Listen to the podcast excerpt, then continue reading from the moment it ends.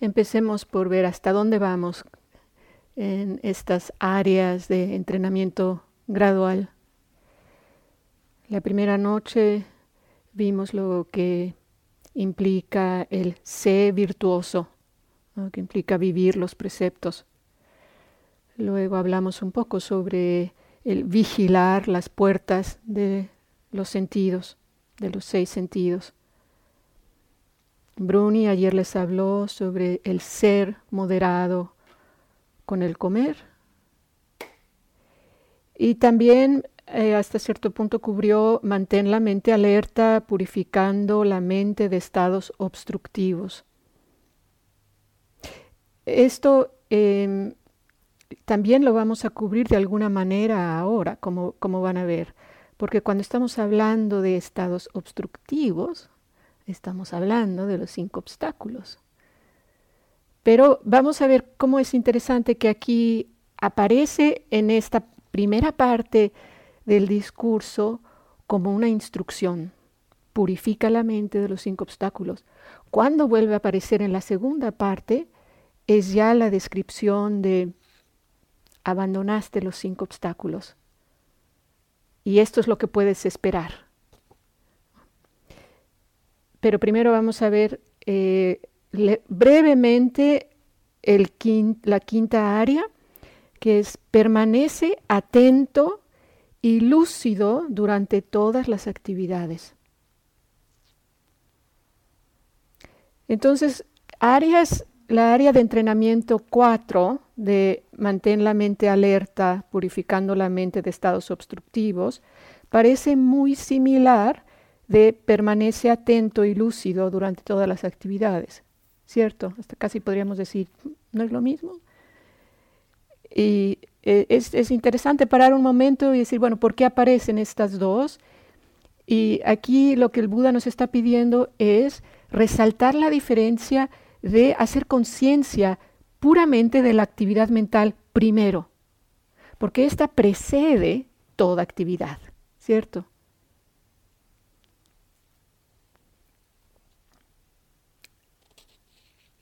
Ahora escuchen cómo le comunica el Buda a Mogalana esta, esta área de permanece atento y lúcido. Dice, cuando el noble discípulo mantiene la mente alerta, el tathagata, así es como se refiere el Buda a sí mismo, continúa su educación. O sea, ha hecho lo de la mente y ahora vamos al siguiente paso. Ven, practicante, permanece atento y lúcido. Actúa con plena lucidez en todo lo que hagas, ya sea yendo o viniendo, mirando adelante o mirando a tu alrededor, encogiéndote o estirándote, llevando el manto, llevando el cuenco, o podemos decir el plato, comiendo, bebiendo, masticando, saboreando, defecando u orinando, caminando de, caminando, de pie, sentado, dormido, despierto, hablando o en silencio. Actúa con plena lucidez. Como ven la lista. Bastante completa, ¿no? ¿Hasta cuándo vamos al baño? Se nos está pidiendo. sea atento. La primera vez que lo escuché como que me llamó la atención, pero, pero en sí es una parte esencial en nuestra vida. Entonces, ¿por qué no también incluirla?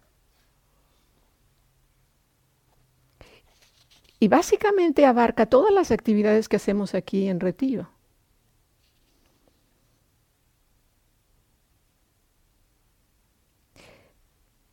Entonces lo que buscamos hacer es permanecer atentos y lúcido a la experiencia completa, completa de la aquí y el ahora.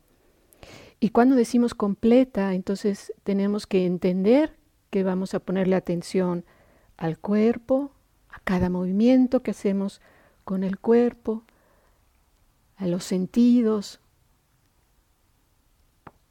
a la mente sin dejar que la atención divague, mirando, pensando en los demás.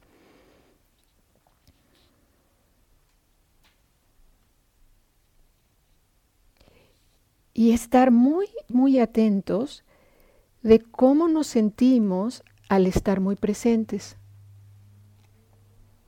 Porque yo creo que ya todos han tenido el, el, eh, la experiencia en, esto, en este tiempo de practicar de una manera intensa del gran bienestar que nos, eh, que nos da el, el, estar presente.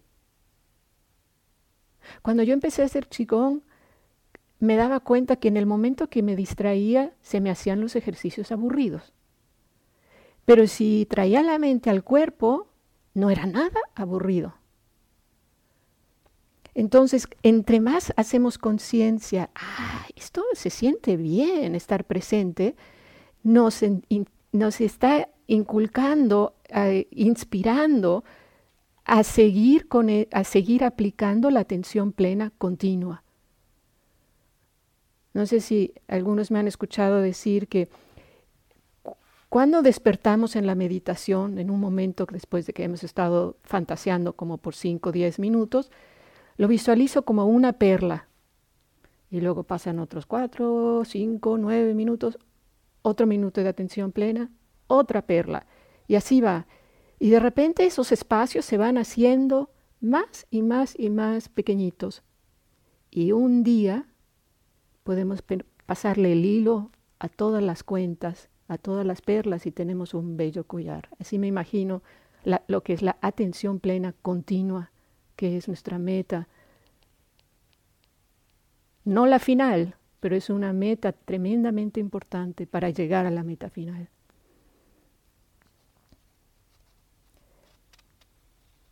Ahora vamos a ver el siguiente, la siguiente área de entrenamiento, que es se instala en un lugar aislado como el bosque. Esta es la, esta es la última área, la, área número 6. Entonces imagínense qué interesante que le da esta importancia que dentro de las seis áreas, la última dice, se instala en un lugar aislado como el bosque. Y dice, cuando el noble discípulo permanece atento y lúcido, el Tathagata continúa su educación. Ven, practicante, instálate en un lugar de residencia aislado, un bosque, ah, fue una silla, un bosque al pie de un árbol, una colina, un barranco, una cueva de montaña, un cementerio, una selva, a cielo abierto, en un montón de paja.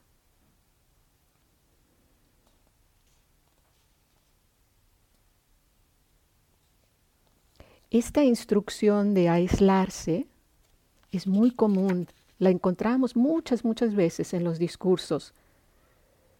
Y lo que está haciendo el Buda es pidiéndonos que establezcamos las condiciones para que la mente pueda asentarse y entre a estados de concentración profundos.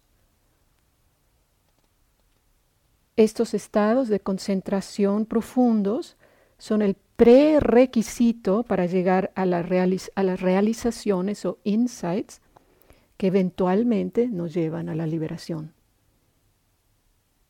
Entonces ven cómo, eh, es como cada, cada paso que va llevando uno a uno a uno a uno de las siguientes eh, fases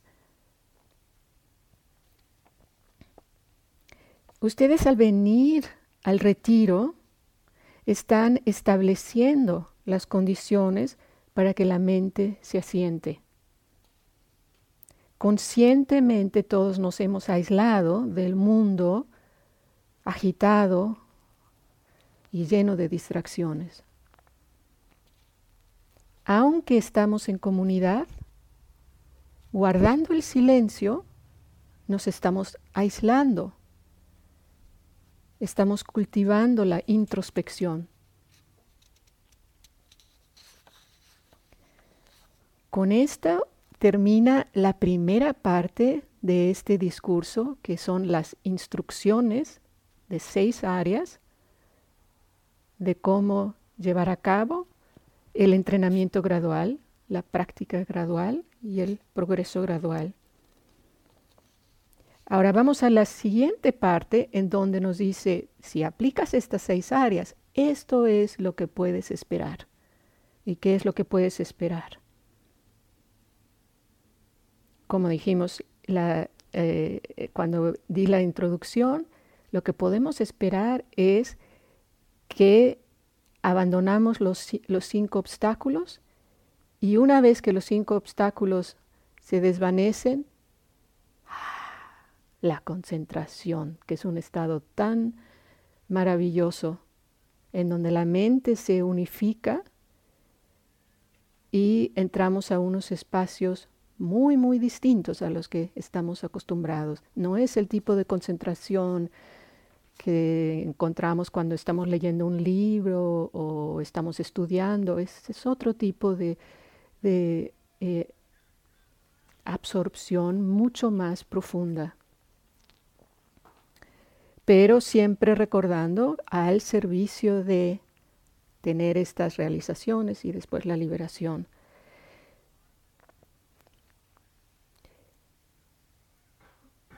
Esto lo hice de esta manera como para tener el eh, panorama amplio, pero ahora a donde nos vamos a enfocar son en los cinco obstáculos, porque una parte esencial de lo que estamos haciendo en el retiro es purificando la mente. Y vamos a ver qué es esto de, obstáculo. ¿no? Es una de las listas que vemos muy al principio en nuestra práctica y creo que bastantes de ustedes las han visto. Cuando pensamos en un obstáculo, piensen, un obstáculo es un estorbo, un impedimento, que si yo voy caminando por un sendero, se me atraviesa algo, algo que en el camino, que es como un peñasco enorme, eso es un impedimento, un obstáculo. En nuestra práctica podemos decir que estos obstáculos son estados mentales que nos impiden estar presentes para la experiencia del momento. O sea, cada vez que estamos perdidos en, en pensamientos, probablemente, lo más probable es que estamos perdidos en uno de los cinco obstáculos. Entonces estos obstáculos nos impiden asentar la mente durante la meditación y también son fuente de sufrimiento en nuestras vidas.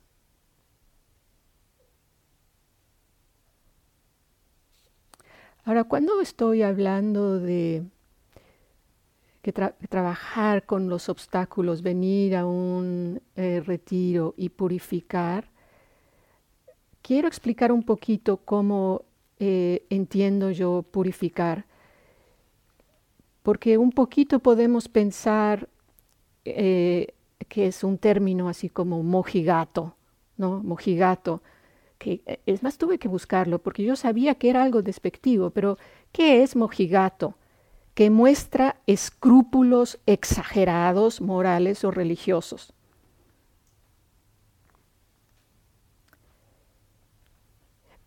Esto de la purificación es algo que creo que todos nos podemos eh, relacionar. En retiros cada vez que me doy un baño, se siente maravilloso. No sé si les ha pasado. ¿Verdad? Hay algunos que, están eh, eh, eh, como que intuitivamente entendemos que no solamente estamos purificándonos en ese momento por adentro, como lo estamos haciendo en la meditación, pero también por afuera. Y es maravilloso, salimos de la ducha y nos sentimos muy bien. Es, es, ah, es, esta purificación a la que me refiero. También nos sentimos mejor cuando está nuestra casa limpia y ordenada. ¿no? Se me hizo muy interesante la definición de purificar. No tiene nada que ver con ser mojigato. Dice, quitar de algo lo que le es extraño dejándolo en el ser y perfección que debe de tener según su calidad. Esto a mí me llamó la atención. Se lo leo de nuevo. En la definición de purificar, quitar de algo lo que le es extraño, dejándolo en el ser y perfección que debe tener según su calidad. Eso quiere decir que el estado de purificación es nuestro estado nato, natural, y que por ahí se nos descompone, pero, pero que en realidad ese sentir que regresamos a casa cuando estamos en retiro es porque estamos conectando otra vez con ese estado innato.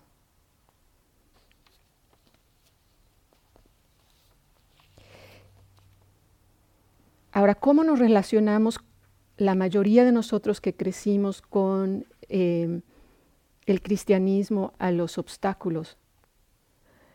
Muchas veces los pensamos como malo, como algo malo, como, o, aún peor como pecado, ¿no? También tendemos a verlos como una falla o un fracaso personal. Ninguno de esos nos sirve en el sentido de los obstáculos. Con los obstáculos no los rechazamos como malo o como distracciones, sino los usamos para investigar. ¿Por qué? Porque es mucho más fácil liberarnos de lo que conocemos bien, de lo que verdaderamente conocemos, lo, lo podemos soltar.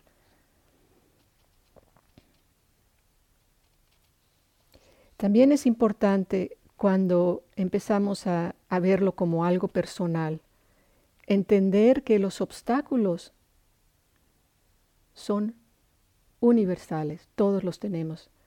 Así como nuestra casa se ensucia, también nosotros es muy fácil que la mente entre en estos estados no purificados.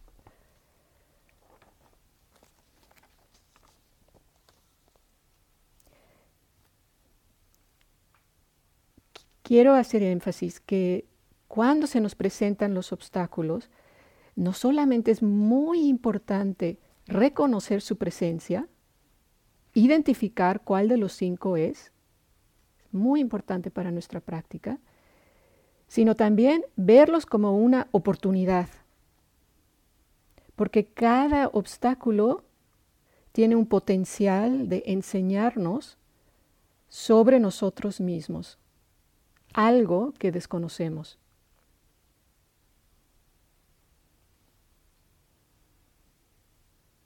Por ejemplo, es muy común que pasamos mucho tiempo en la meditación planeando, planeando nuestro futuro. ¿Qué nos comunica ese obstáculo que no logramos vislumbrar directamente? Nos está comunicando que planear en realidad lo que oculta es inseguridad, miedo, que no voy a poder hacer las cosas bien. Entonces, vamos a hablar un poquito después sobre eh, que planear tiene su lugar, pero hay que saber cómo diferenciarlo para que no se convierta en obstáculo. Ahora empecemos con el primer obstáculo, que para mí es el más, más importante y le vamos a dar más tiempo es el deseo sensual. Es el que tiene mayor poder sobre nosotros. Involucra nuestros cinco sentidos, el oler, mirar, tocar, gustar, escuchar. Recordemos el ejemplo que les di antier sobre Valentín, que a través del ojo surgió el deseo sensual muy fuerte que lo manipuló como un títere. Ahora, todos los seres humanos tenemos entonces gran número de deseos constantemente en nuestras vidas. Y vivir sin deseos y motivaciones y aspiraciones es inconcebible. Son centrales en nuestras vidas y por eso es que las enseñanzas se enfocan especialmente en este primer obstáculo.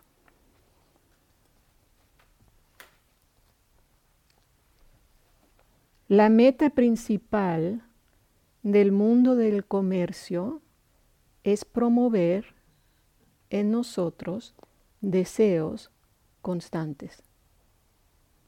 Hacernos muy buenos consumidores y convencernos que esto y lo otro nos dará la felicidad que todos estamos buscando.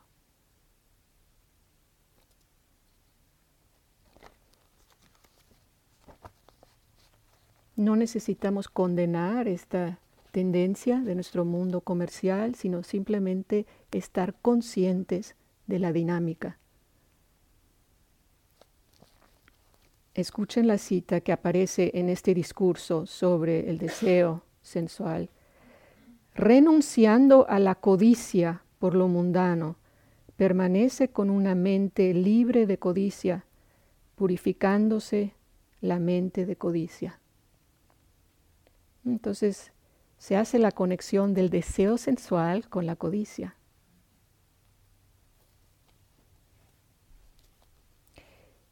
Una parte muy esencial de trabajar con el deseo sensual es el aprender a diferenciar cuáles deseos son sanos y cuáles son malsanos. Puede haber un deseo totalmente sencillo e inofensivo, como quiero, se me antoja una tacita de té. O puede también haber un deseo altamente dañino, como quiero hacerle daño a una persona. O también, por ejemplo, tener este deseo de algo que, es tan fuerte que es una adicción. Entonces hay deseos que son totalmente útiles y apropiados, como el querer cultivar esta práctica y liberarnos del sufrimiento, como también otros que nos llevan a tremendo sufrimiento. La función de la atención plena es ayudarnos a discernir la diferencia, porque a veces se ve muy claro, pero a veces no tan claro. Y a veces la mente nos nubla la mirada para, para poder llevarnos en el camino que queremos llevarnos, que, se nos antoja, que la fantasía nos dice, sí, sí, por ahí, por ahí, por ahí va el camino.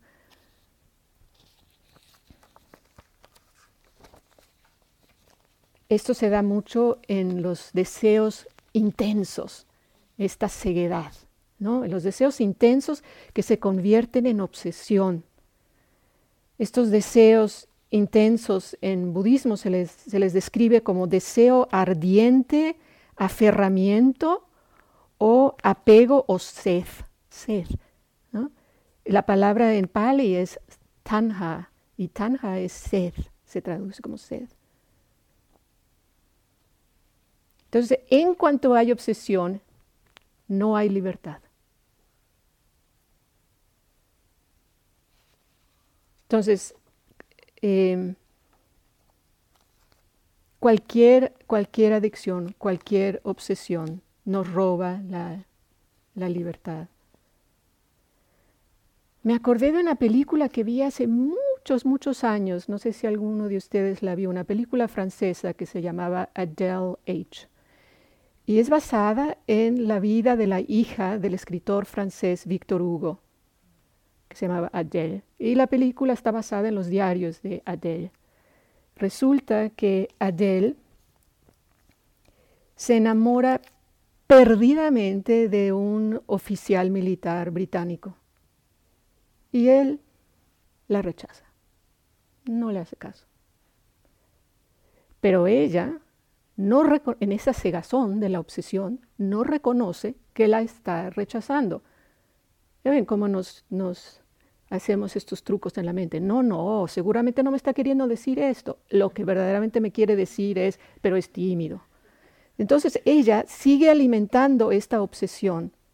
A él lo cambian a otro lugar, a otro país, y ella lo sigue. Lo sigue al punto de que él se casa y ella empieza a decir a todo mundo, ya en harapos totalmente eh, se le está yendo la mente que ella es la esposa de este soldado. La historia es muy triste porque ella acaba enloquecida. Entonces, Eso es el caso más extremo que podemos ver de el deseo sensual totalmente se fue eh, ya al extremo.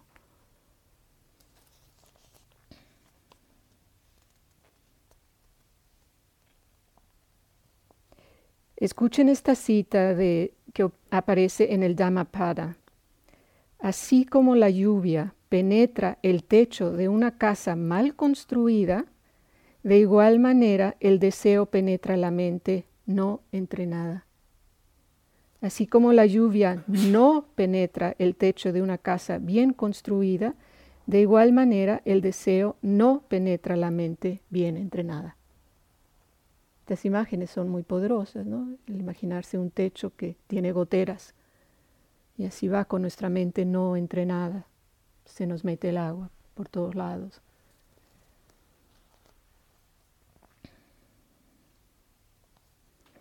Entonces, para nuestra práctica, nos recordamos que el deseo sensual no tiene en sí nada malo. Sin embargo, cuando estamos meditando y aparece el deseo sensual, nos distrae, interfiere con nuestra capacidad de permanecer en el momento presente. Que yo lo, lo, visualizo como un filo, que estamos, estamos balanceando en el filo de algo y eh, llega un deseo sensual y perdemos ese equilibrio, ya no logramos permanecer en ese filo de la atención plena.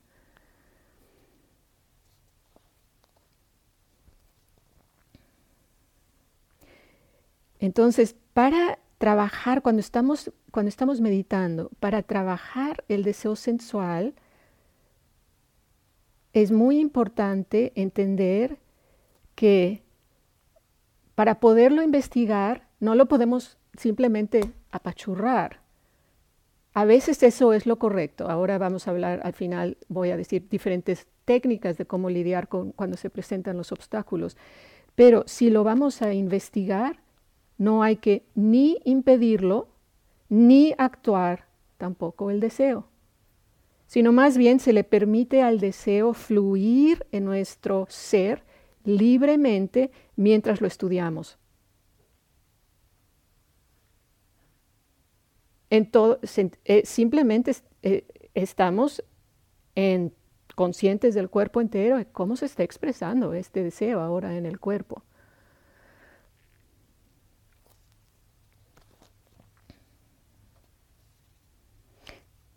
Cuando meditamos es muy común, cuando estamos algo incómodos o aburridos, de dejarnos fantasear.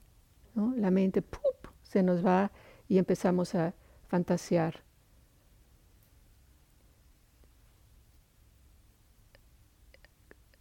Parte de nuestra investigación es preguntarnos, cuando estamos fantaseando, ¿qué es lo que no quiero mirar?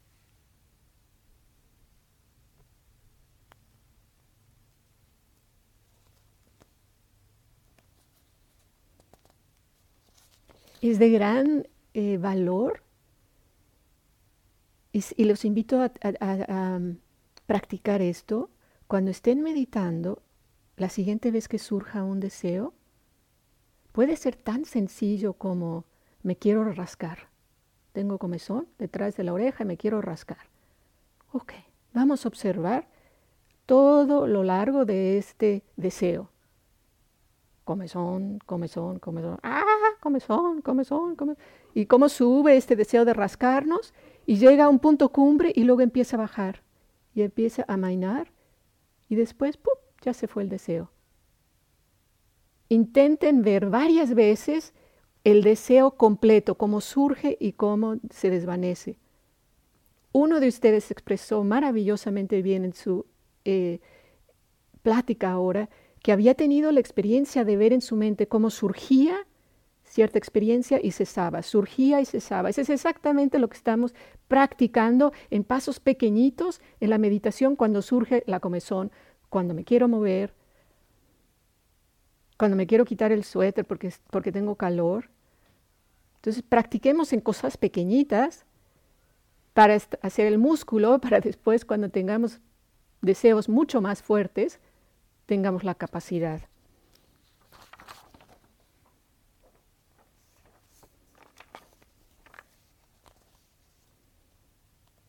Quiero compartirles un, un, poema del poeta persa Rumi del siglo XIII, que tiene otra manera, también habla sobre el deseo, pero aquí lo escuchamos, lo, lo entendemos de otra manera. Y escuchen cómo habla del deseo. El alma, en relación a los sentidos y la inteligencia, es como un riachuelo. Cuando los deseos crecen como hierba mala, la inteligencia no puede fluir y las criaturas del alma permanecen escondidas. Pero a veces la claridad fluye con tal fuerza que la obstrucción cede y libera la corriente. Ya sin llanto y frustraciones, tu ser crece tan poderosamente como eran tus deseos.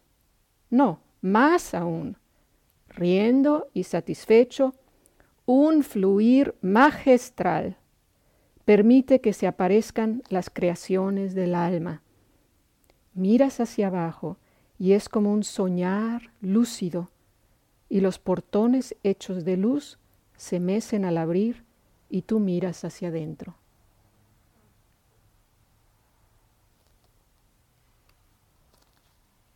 Entonces cuando soltamos los deseos cuando logramos mirar hacia adentro.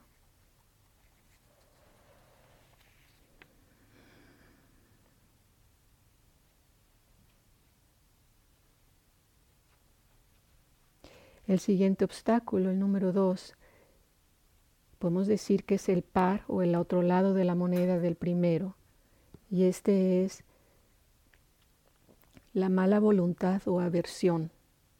Forman un par porque con deseo sensual yo quiero X. Con mala voluntad o aversión no quiero X. Quiero, no quiero.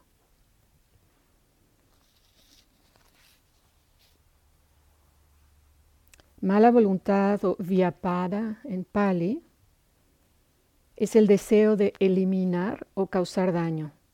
Su motivación es hostilidad. Emociones relacionadas con este segundo obstáculo son enojo, descontento, crueldad, contrariedad, perversión, desprecio, irritación, resentimiento, furia, celos, asco, desprecio, venganza, ser quisquillosos. Son unos cuantos.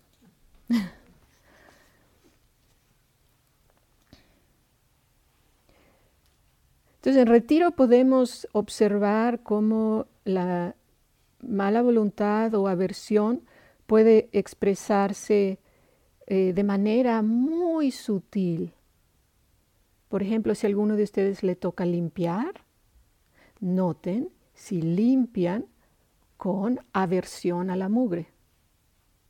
No es, no es necesaria, la aversión es extra. Podemos limpiar con gusto, sí está mugroso, pero limpiamos.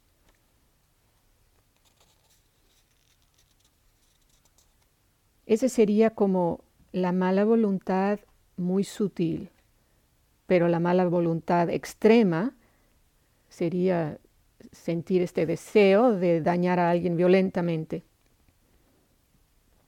Escuchen la cita de cómo lo describe el, Buda en el discurso. Renunciando al odio y a la malevolencia, permanece con una mente libre de malevolencia. Purificando la mente del odio y de la malevolencia, vive benévolo y compasivo para con todos los seres.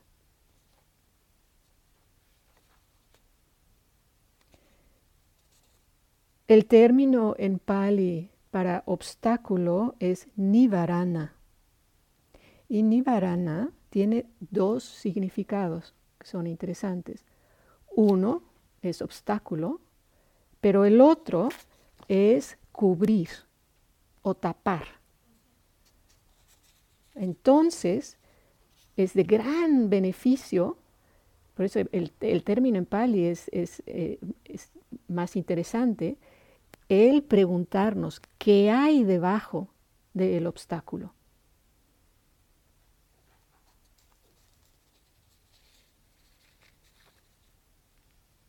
En el caso de la mala voluntad,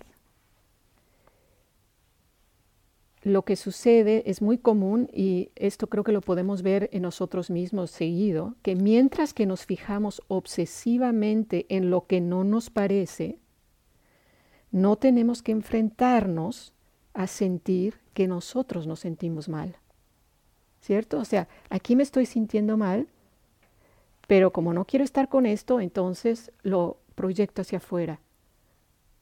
Ya ven que en México tenemos la expresión chipili, cuando el niño está chipili, no quiero, no, no, no, no, Y es que algo está mal con ellos y entonces todo lo que les presenta la mamá no lo quiere. Pero igual nos pasa a nosotros, nada más que lo hacemos de una manera un poquito más sofisticada.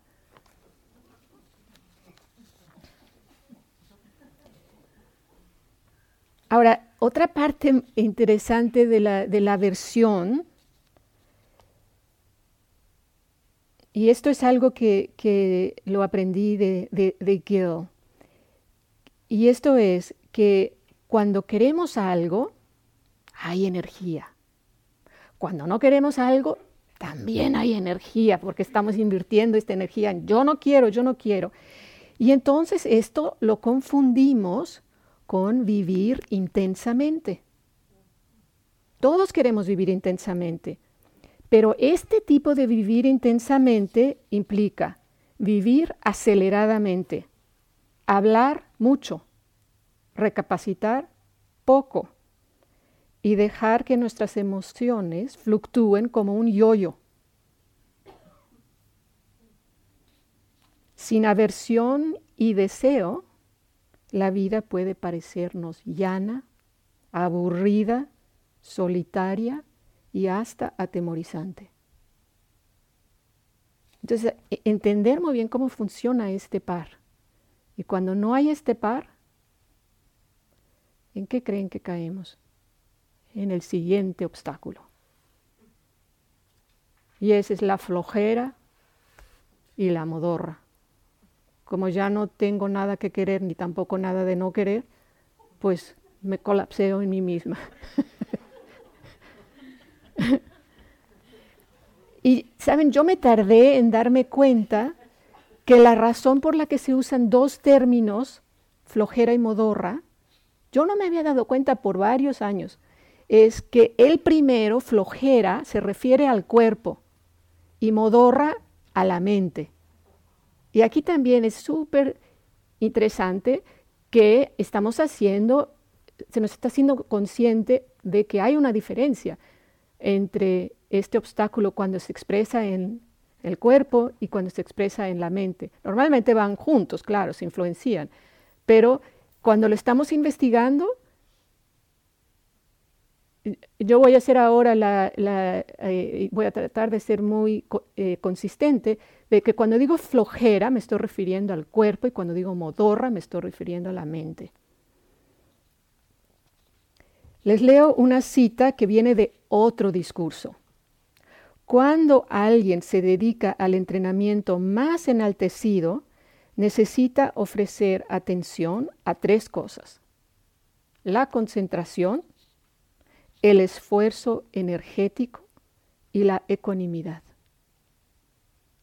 Al darle atención regular a cada una de estas áreas, nuestra mente se hará maleable, utilizable y lúcida, bien concentrada para triunfar sobre los obstáculos. Es tan maravilloso tener la primera experiencia cuando sientes que tu mente en ese momento está maleable, que tienes la oportunidad de eh, llevar a cabo un cambio que verdaderamente dure que cambia la estructura de tu cerebro. Entonces, vemos que el esfuerzo energético es muy importante. Y como se han dado cuenta, el aprender a regular la energía en retiro es enorme, enorme. Entonces, vamos a investigar flojera y modorra.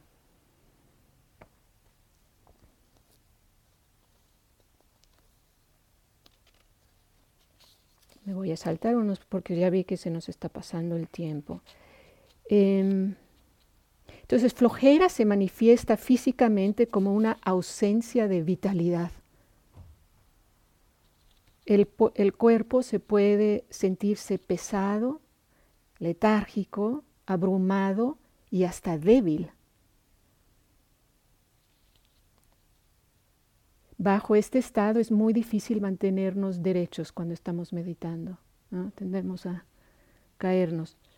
Ahora, la modorra en la mente se caracteriza por una falta de energía mental. la mente puede estar, se siente nublada, abrumada, embotada y fácilmente se distrae. lo, difícil de este estado mental es que exactamente este embotamiento es lo que nos nos hace más difícil cambiar el estado, darnos cuenta que, que estamos sobre, en ese estado y tener la energía para cambiarlo.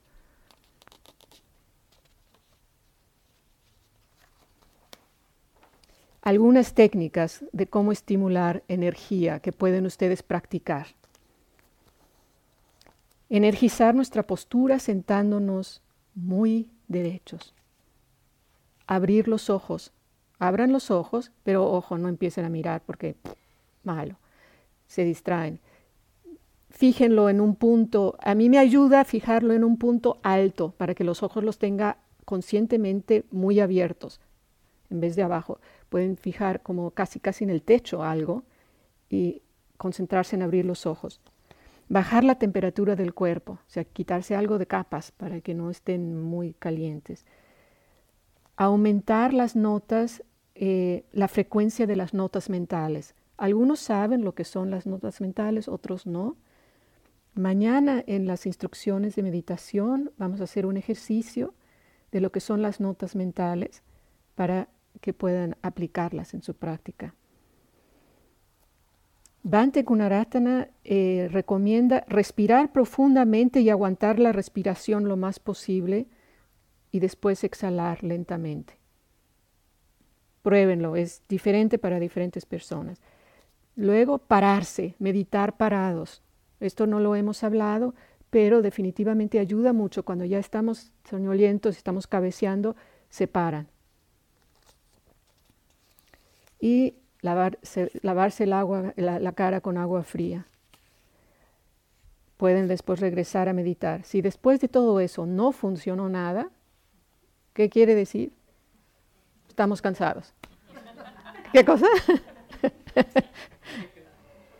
No, no, vayan a decir que somos un desastre, porque entonces eh, simplemente que estamos muy cansados y que lo que necesitamos es descansar. Entonces se van y se toman una siesta.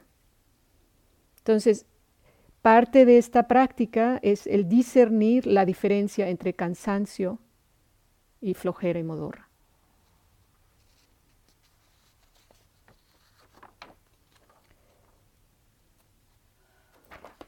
Para terminar flojera, les leo una cita de la monja alemana Ayakema. Resulta fascinante llegar a conocer la propia mente ¿Qué puede haber más fascinante que esto? Hablar con otra persona o leer un libro concretamente solo es tener conocimiento ajeno, pero observar los estados de nuestra propia mente en cada momento, surgiendo y cesando, surgiendo y cesando, es lo más fascinante y lo más provechoso que puede hacer. Y esto incluye la modorra, aunque no lo crean. Puede ser fascinante también ponerle atención e investigar la modorra. Y ahora pasamos a uno que creo es nuestro favorito para, para muchos, muchos, muchos en, nuestra, en nuestro mundo moderno con la tecnología. Y este es la agitación y ansiedad. Y aquí igual, estamos haciendo una diferenciación entre cuerpo y mente. Agitación es que no me puedo estar quieta y, ansiedad es mental. Entonces, es saber que tenemos estos dos. Mm. Cuando experimentamos esta agitación en el cuerpo, se siente como energía errática que está botando de un lado al otro. Esto, esto es energía, pero es una energía muy desagradable. Nos gusta sentir energía, pero esta energía es muy incómoda. Esta energía errática disminuye nuestra vitalidad. Es extraño, ¿no? Que por un lado hay como esta energía errática, pero la vitalidad cae, disminuye. Nos ponemos tensos, incómodos y vivimos al borde de la irritación, lo cual es difícil para las personas que viven con nosotros, ¿no? si tendemos a, a la agitación. Ahora, veamos en la ansiedad, en cuestión de la mente. Implica una mente desperdigada y con pensamientos incesantes. Brinca de un pensamiento al otro y es incapaz de quedarse en un pensamiento.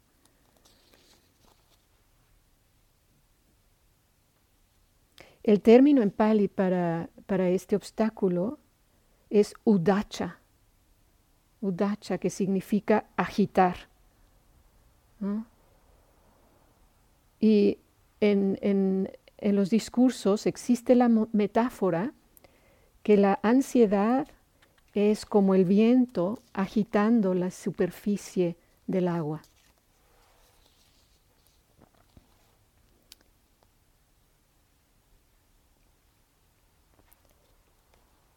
La ansiedad al futuro es la preocupación. Es el preocuparnos por lo que no está todavía aquí, ¿no? No ha llegado, pero ya nos estamos ocupando antes de. Y aquí viene al caso recordar la famosa cita de Mark Twain, que seguro algunos han escuchado. Mi vida consiste en una serie de desastres que nunca se han llevado a cabo.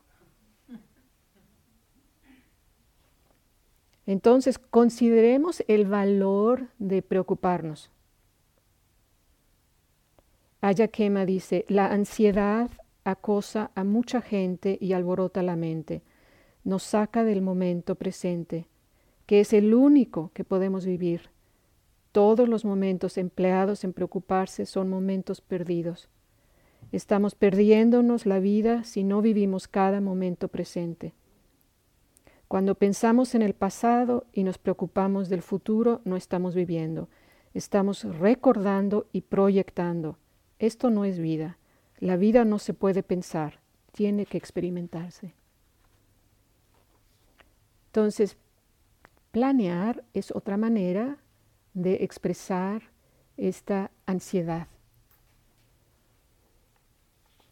El planear es algo que es parte de nuestra vida y puede ser algo muy sabio, pero se convierte en un obstáculo cuando hay contracción sobre el resultado.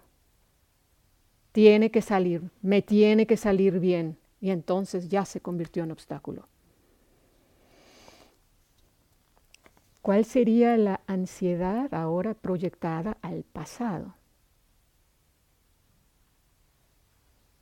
Ese sería el arrepentimiento. Por supuesto que el arrepentimiento tiene también su valor. Pero en el Dharma se nos instruye que una vez reconocido que hicimos daño, tomamos nota, establecemos la intención de no volverlo a repetir soltamos. Y no tiene ningún valor seguir dándole vueltas al asunto. Ahí, ahí ya es un obstáculo, porque ahí estamos manteniendo la mente agitada.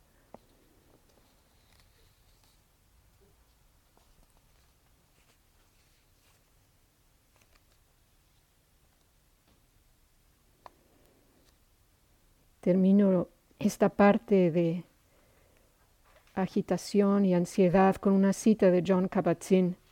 Él compara o habla que aunque tengamos agitación o ansiedad, con esta práctica podemos cultivar un núcleo estable.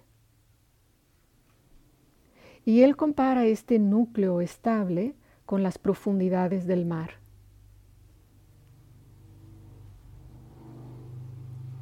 En la superficie del mar hay olas y agitación.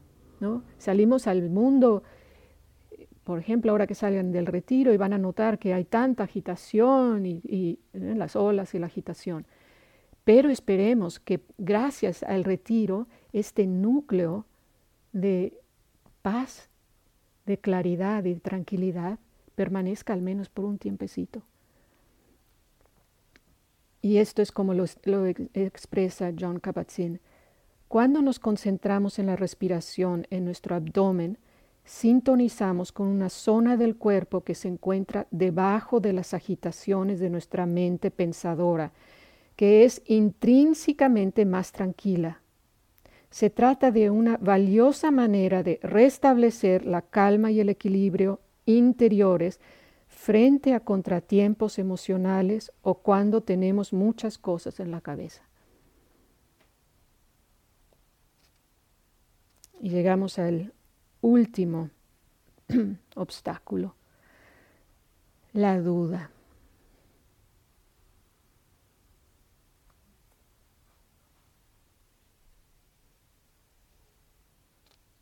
Entonces la duda, el quinto obstáculo, podemos decir que también eh, se, expresa como falta de confianza, porque nos mantiene constantemente en vacilación, nos impide actuar, nos vemos incapaces de comprometernos, de mirar con claridad la opción que promueve nuestro bienestar. Ahora, es muy necesario, sobre todo en esta práctica, aprender a diferenciar dos tipos de duda. Hay la duda que es un obstáculo que entorpece, que implica vacilación e indecisión continua y que resulta en falta de confianza en nosotros mismos. Pero también hay la duda que cuestiona, que investiga, que nos hace crecer, que es temporal y nos lleva a acciones sabias.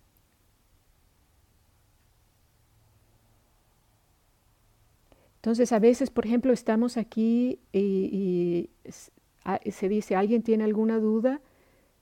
Y sentimos temor de hacer la pregunta porque no sabemos si la podemos expresar claramente. Exprésenlo como puedan. O sea, aunque cueste trabajo, él o la maestra pueden ayudarles a a reformatear la pregunta y de, alguna manera cuando hacen ese esfuerzo crecen. Y esa es la duda que nos hace cada vez más llenos de confianza en nosotros mismos.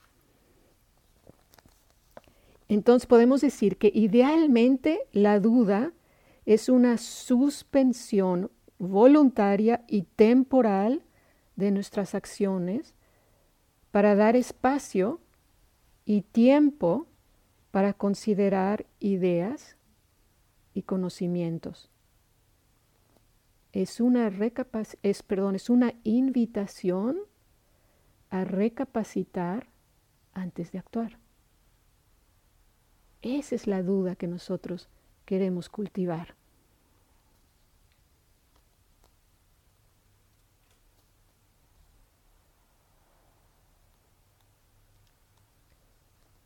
¿Cómo trabajar entonces con los cinco obstáculos? Brevemente podemos decir que todo depende de la situación. Habrá veces que lo correcto es dejar estar el obstáculo y sentirlo en el cuerpo. Habrá veces que lo indicado es examinarlo. Habrá veces que lo indicado es disminuir su intensidad. Habrá veces que lo indicado es dejarlo ir. Y como parte de esta investigación, siempre apreciamos cualquier grado de libertad que logramos al soltar, aunque sea un poquito.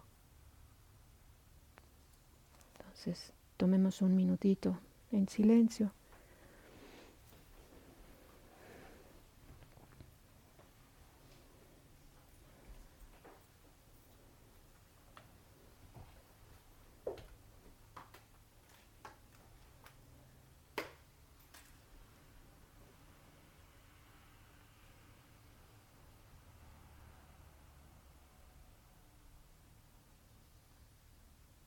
Que estos cinco obstáculos sean reconocidos cuando surgen,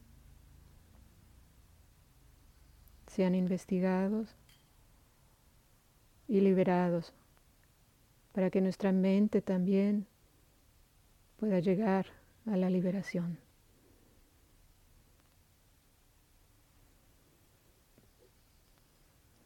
Gracias por su atención.